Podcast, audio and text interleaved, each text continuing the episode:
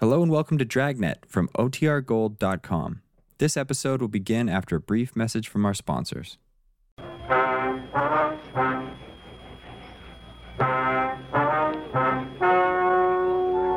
Ladies and gentlemen, the story you are about to hear is true. The names have been changed to protect the innocent. Dragnet.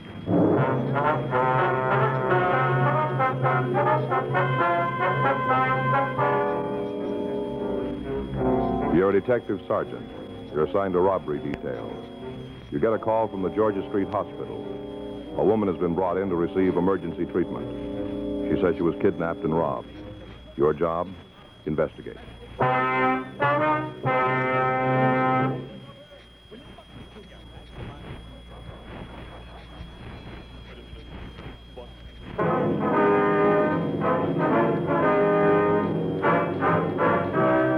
Dragnet, the documented drama of an actual crime. For the next 30 minutes, in cooperation with the Los Angeles Police Department, you will travel step by step on the side of the law through an actual case transcribed from official police files. From beginning to end, from crime to punishment, Dragnet is the story of your police force in action.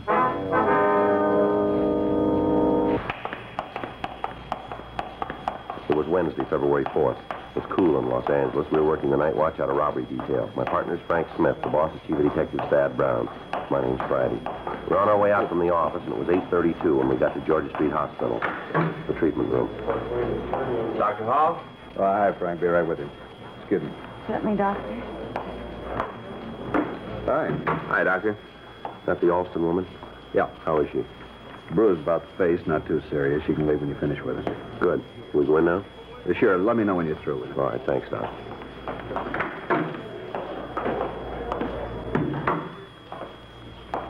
Miss Alston, Yes? we're police officers. It's Frank Smith. My name's Friday. How you do? I do, ma'am. Doctor just told us that you could return home when we finish questioning you, so we'll try not to keep you too long. Thank you. I'm not really hurt much.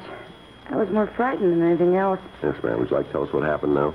I, I stopped at a signal at Washington Boulevard in Normandy, and suddenly the car door opened and a man jumped in the car. I, I was scared and I let out a yell. Mm-hmm. Which door did he open? Well, on the passenger side, he got right in the front seat beside me. All right. He had a knife in his hand. He said not to scream or he'd stab me. Put the knife right against my ribs, right, right here. Mm-hmm. Then they said to drive straight ahead. I did.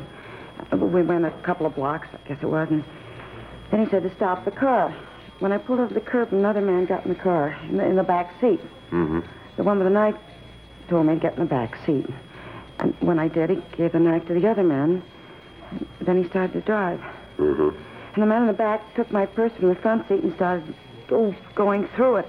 I, I don't know why I did, but I, I grabbed for it. That was a mistake. He slapped me real hard. He said that was just a sample. I'd get some more if I didn't just sit quiet. He took the money I had in my billfold and he grabbed my arm. He twisted it so he saw I had a watch on. And I hesitated when he told me to take it off, and then he hit me again. He took your watch, too, did he? Yeah, and my ring, too.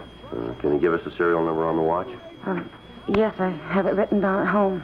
We need a description of the ring, too. All right. Would you go on, please? Oh, sure, I'd wind up as a picture and a headline in tomorrow's paper, one way or the other. How do you mean that? Well, he was driving like a maniac, just breaking all kinds of laws. Yes, ma'am. Then I thought, well, maybe this might be a good thing, his driving like that. I mean, because a police car started chasing us. I could hear the siren, and I thought I saw the red lights flash. And I was hoping they'd catch us, but, well, somehow we got away from them. This man took so many chances and all. No wonder we didn't smash up sooner. You mean that you did have an accident later on? We don't know about that. No. Well, after he got away from the police car, this man kept driving real crazy and dangerous. Finally, we went down a dead end street.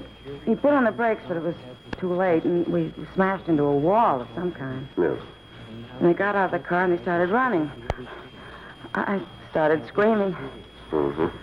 Well, anyhow, some man came out of a building. I, I told him what had happened, and he called the police and the ambulance. Here I am. Still some shaky, but I'm thankful it wasn't any worse. Can you give us a description of these two men? Well, Well, not much, I'm afraid. That makes me feel pretty stupid, too. What do you mean, ma'am? Well, I'm always doing those observation tests in magazines. I could get real high ratings, and when I'm up against the real thing, I I fail miserably. Can you give us a general idea of their age, their coloring, their height, the way they were dressed? I, I, I don't think they were too old. Maybe around 20, so. Mm-hmm. They had dark hair. I can't tell you how tall they were. The only time I saw them standing up was when they ran away from the car. I see. As I remember, the one that drove had on a sport coat, tan color, and the one in the back had on a brown suede jacket. You know, the kind with the knit cuffs and the collar and the waist. That's about all I can remember. I'm sorry. That's all right, Miss Austin. We appreciate the fact you're under a pretty bad strain. I really thought they'd kill me. Yes, ma'am. You remember if they were clean shaven? You, you mean that they have mustaches? That's right. No, they didn't. Well, you remember if either of them had any scars or marks in their faces, anything distinguishing that might help us identify them later? Well, if they did, I didn't see any. But well, there was one thing. I don't know if it means anything. Yeah. The one that was driving had a bandage on his thumb. I could see that because he held the steering wheel up near the top, On which hand? the right one. It was all wrapped up, you know, all, all around, not just the adhesive kind. Mm-hmm. I'm sorry I can't give you more information. Nothing make me happier than for you to catch them, especially the one that kept hitting me, the one in the back seat. Yes, ma'am, we understand. I think he enjoyed it. He grinned when he did it. After I made the mistake of grabbing for my purse, I, I tried not to give him a reason to hit me again. It didn't help. He just hit me when he felt like it. No reason at all. Really wouldn't have made any difference what you did, ma'am. How do you mean, Mr. Friday? Men like that, Yeah? they don't need a reason.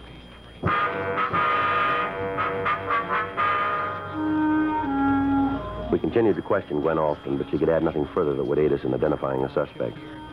She did give us a description of the ring. She said she would call and give us the serial number of her watch. She couldn't tell us anything about the knife used to intimidate her other than the fact that it had a blade about six inches long. We asked her to come down to the city hall and check the mug books. Dr. Hall released the victim and she returned home in the company of her brother. The radio unit that had answered the call had gotten out a local broadcast on the two suspects. They impounded the victim's car and it had been moved to the official police garage. 9.37 p.m. Frank and I drove over to Wall Street. The crew from Leighton Prince had just finished going over the car. Hi, Joe. Frank. All right, Harlan, how are you? You fellas draw this one? Yeah, you gonna give us some help this time? Yeah, just finishing. Doesn't look too good. Yeah? Got a couple of partials, nothing real clean. Well, what we got from the victim, it looks like we got our work cut out for us on this. What do you mean, Joe? Well, all she could give us in the way of a description would fit any number of guys. I see. Well, we got something out of the back seat that might be some use to you. What's that, Harlan? I got it right here in an envelope. There you are, Joe. What's this? Well, that aluminum container has some corneal lenses in it. What do you mean? Eyeglasses. You know, the kind that fit right in the eye. Oh, where'd you find them? In the back seat, right on top of the cushion. Well, might be something. We'll have to check with the Alston woman, see if they belong to her or anybody in her family. Yeah. What is this case, Joe? Kidnapping robbery. How many suspects? Two. One woman in the car? Yeah. Hurt her at all? Yeah, beat her up a little. Huh. Real he-man, huh? I sure wish I had more for you fellas to go on.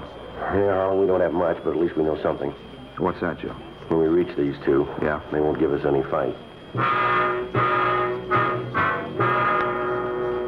We went back to the office and called Gwen Alston. She told us the corneal lenses found in her car did not belong to her or to any member of her immediate family. She also gave us the serial number on her watch.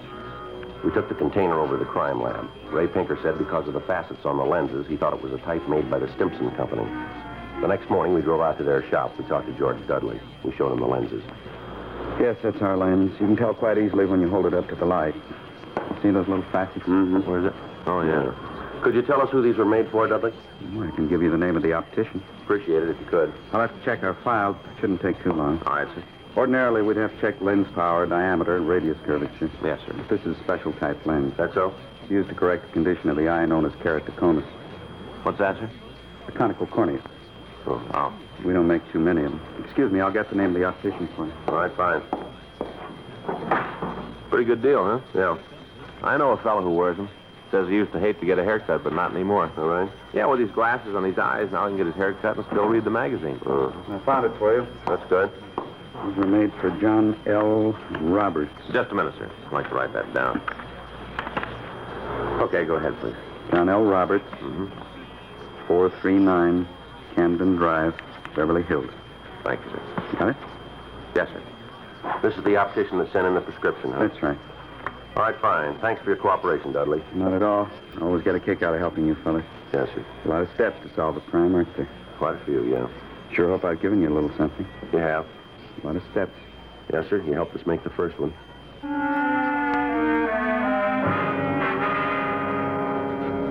We drove out to Beverly Hills and we talked to John L. Roberts. He checked the prescription number against his files and gave us the name and address of a Robert Brierton as the man he had fitted with the corneal lenses. Frank and I went over to the house on Bedford Street, but there was nobody home.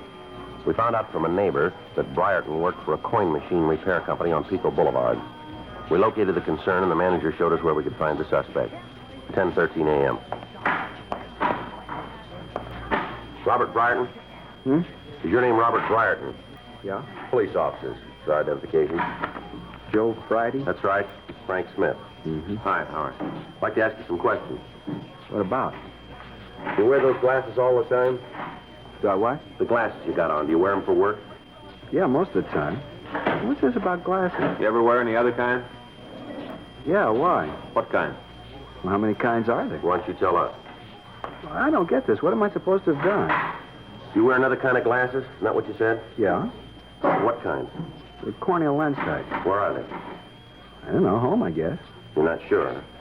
Look, officers, I don't know what you're after, but if it's something that happened in the last 20 years, you got the wrong guy. Well, if we have, then you got nothing to worry about, have you? That's right, but a mistaken identity can be embarrassing. I, I'd just like to know what I'm supposed to have done. Suppose you tell us about the other glasses, huh? Your corneal lens? Yeah. Well, what do you want to know about it? Like we said before, we want to know where they are. Well, like I said, home. You're sure? Yeah? How many pair do you have? One? You wear glasses all the time? Yeah? Can you see without them? Yeah, but not too good. Where were you night before last? At home? How about last night? Same. All night. Right? Can you prove it? Yeah, my wife will tell you that. You can call her on the phone. She'll tell you I didn't leave the house. All right. We'll go out there. You can call her just as well. We'd like to see your other glasses, too. All right, you mind telling me what this is all about? We're investigating the kidnapping and robbery. You think I had something to do with it? We're investigating. Okay, if that's how it is, I got nothing to hide. You want to go right now? That's right. My jacket's right here in the locker. Wait a minute, I'll get it for you. That's it? Yeah, the brown suede with the net trim.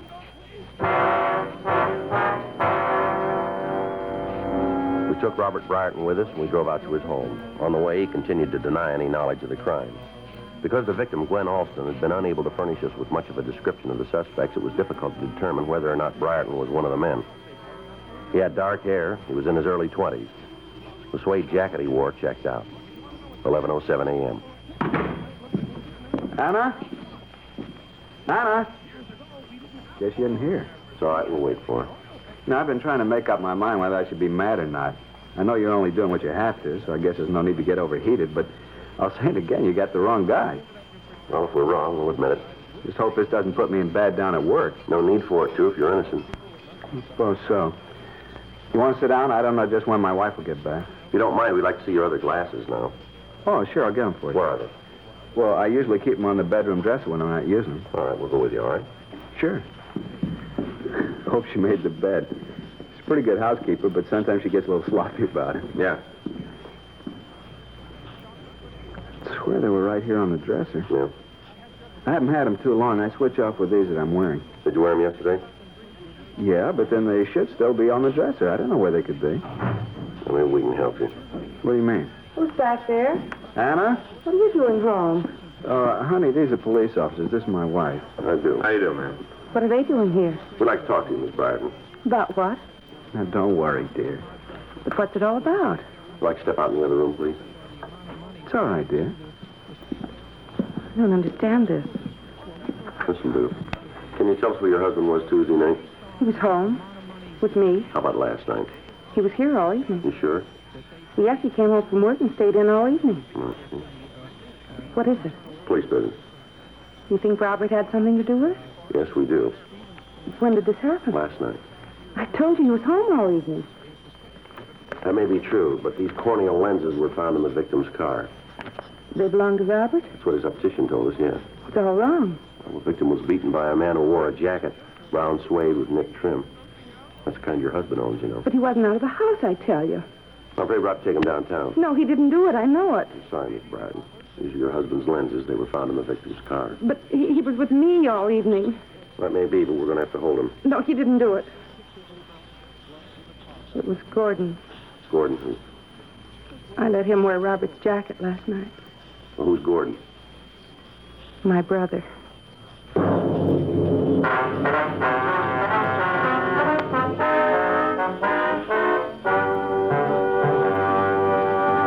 You are listening to Dragnet, the authentic story of your police force in action.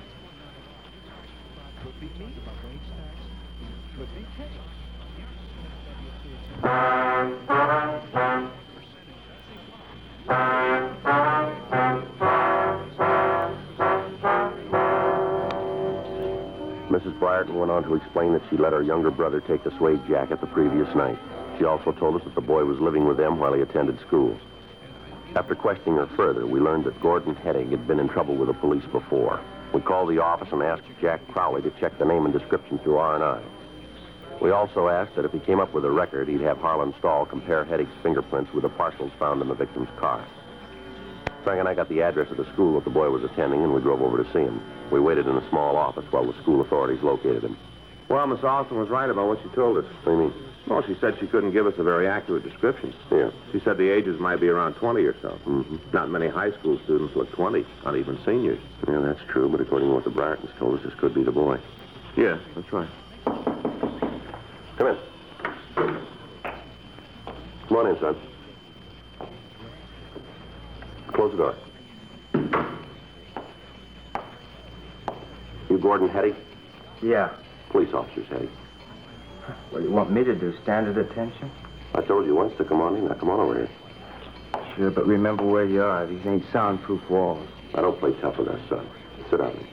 Always the orders. Always the guys what to do. Sit down, stand up. You're all the same. But get off a guy. All right, now, back. just keep still. Sitting in school trying to learn something. You gotta come around and jerk me out of class. Why don't you wait until General Assembly? It's the whole school in on it. You don't care what you do to a guy's reputation. That's what you think, is it? Yeah. Now, listen, son, we never heard of you before today, but we're finding out fast. The way we got it, you've gone way out of your way to make your own record, and you didn't do it in the classroom. We've got a good reason to be here. If you're innocent, you won't have to worry about what anyone in this school thinks. You don't sell me, mister. We don't have to, son. If you're clean, it's like we never met you. But I'm going to put it right on the line for you. The way this thing shapes up right now, we think you already bought yourself another hunk of trouble. Figures. I'm made before I go in. That's where you're wrong, kid. Nobody's going to tag you with a bum beef. You give us the right answers, and like my partner said, we never met you. All right. What do you want from me? You can start by telling us what you did last night. I went to a show. Where? Downtown. What time? Oh, around seven, I guess. Who was with you? Nobody. Went by myself. What Oh, was the name of the theater?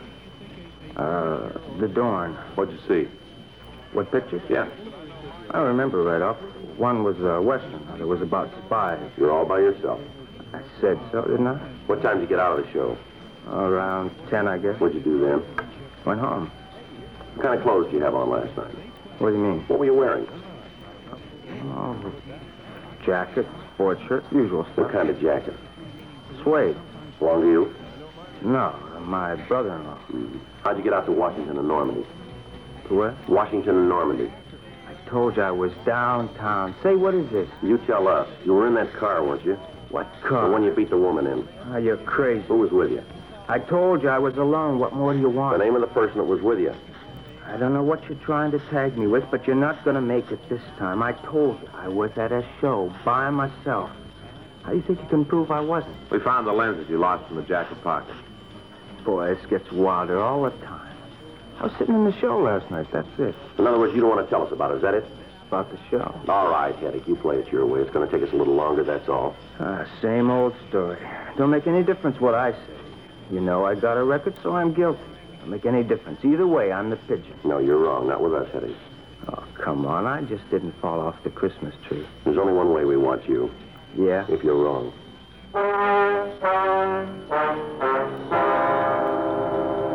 We took Gordon Hedick to the city hall for further questioning. We called Gwen Alston and asked her to come down and see if she could identify the suspect. Harlan Stahl said the suspect's fingerprints matched the parcels found in the car, but there weren't enough points to build a case on. 2.47 p.m. Frank and I had the suspect brought to the squad room. Why don't you give up? I ain't gonna cop out to something I didn't do. We don't expect you to, but we still want to know how a container with your brother-in-law's lenses could be found in the back seat of a victim's car. Now, they were in his jacket, and you wore that jacket. Isn't that right? Don't ask me. I was at the show. Yeah, so you said. Another thing, you guys better treat me pretty good while I'm in here. Yeah? Sure. I'm a kid. Don't forget. Yeah, that's the way it reads in the books. For my money, that's as far as it goes. I told you once, we can put you in the back seat of that car. I get it. Robbery Friday. Right. Send her down, will you? Right away. Thank you. I'm going to tag the business office. I'll be right back. Okay, John. Miss Alton? Hello, Sergeant Friday. I got down as soon as I could. All right, fine. Uh, have you got the man here? Well, we'd like you to tell us. We'll go down the hall here. Uh, well, what do I have to do? Just look into this room. Tell me if you see the man that beat you up. Will I have to face him? No. We'll go around here. You can look through the door. Come on. All right. Now, right here. Now, do you see him? Well, what about it? Yes. That's him there.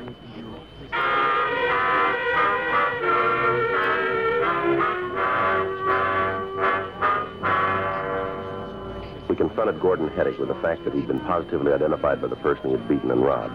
He still refused to admit any knowledge of the crime. We booked him on Section 700 Sub M, robbery.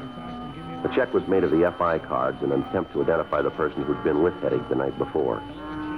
We called Newton University and 77th Street divisions. When we checked with Central, the clerk went through the files and found that the suspect had been stopped at 9th and Main Streets at 10 p.m. the previous night. Frank and I went over to the First Street station. The FI card you wanted, Sergeant. Thank you. Mm-hmm. Well, here's what we're looking for. Yeah? Wasn't alone. person by the name of John Burko was with him. Officer make a card on him, too? Yeah, I got it here. What about the other guy? Thank you. John Burko, E B-E-R-K-O, age 19, 506 Holt Avenue. Yeah. Something else in the back here that checks out. What's that? Notation the officer made. Yeah. Burko's right thumb was bandaged.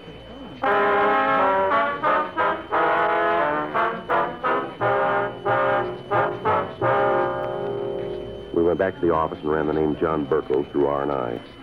We found a package for him that showed several arrests as a juvenile and one as an adult for suspicion of ADW. Gwen Alston was shown his mug shot, and she identified him as the other suspect. We drove out to his address on Holt Street.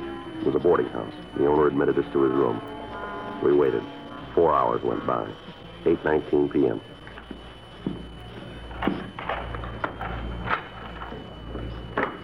All right, Burko, hold it right there. What? Police officers, get your hands over your head. Come on, move. Sure. Over the door. Come on. Hands up on the door. Fine, now hold it right there. All right. Okay. He's clean, Joe. What's the pitch? Come on, turn around. Put your hands behind your back. All right. E- take it easy with my thumb. I think I got blood poison. Yeah. Now, you want to tell me what this is about? Friend of yours sent us over to get you. Says you always work together on everything. It's kind of lonesome without you. Who are you talking about? Hetty. He sent you here. He copped out to you? All right, let's go. What did he say? You figure it. We're here. That think. Big talk about how he'd never cop out to anything, never admit nothing. You know, that's the way it is when you get mixed up with young squirts. All right, let's go. Lousy punk. Suppose you know how he beat up that woman. Yeah. Should have heard him afterwards, laughing about how he hit her. Should have figured he'd cop out if he got nailed. No guts. Got to beat up on women. No guts at all. Well, that's real funny, isn't it? What's that? We just talked to him. Yeah. He said the same things about you.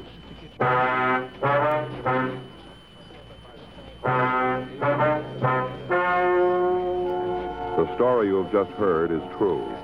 The names were changed to protect the innocent. On June 9th, trial was held in Department 97, Superior Court of the State of California, in and for the County of Los Angeles. In a moment, the results of that trial. okay? And, and if you don't, if you don't really know that, that, that Joe made that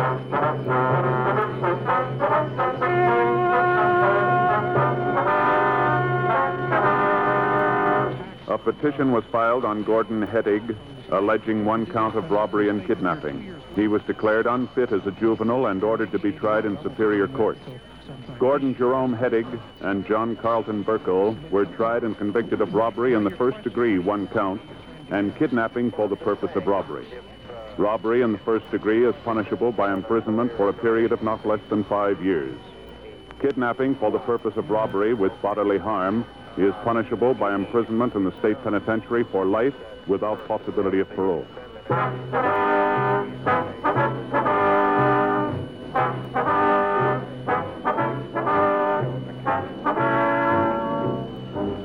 You have just heard Dragnet, a series of authentic cases from official files. Technical advice comes from the Office of Chief of Police W.H. Parker, Los Angeles Police Department.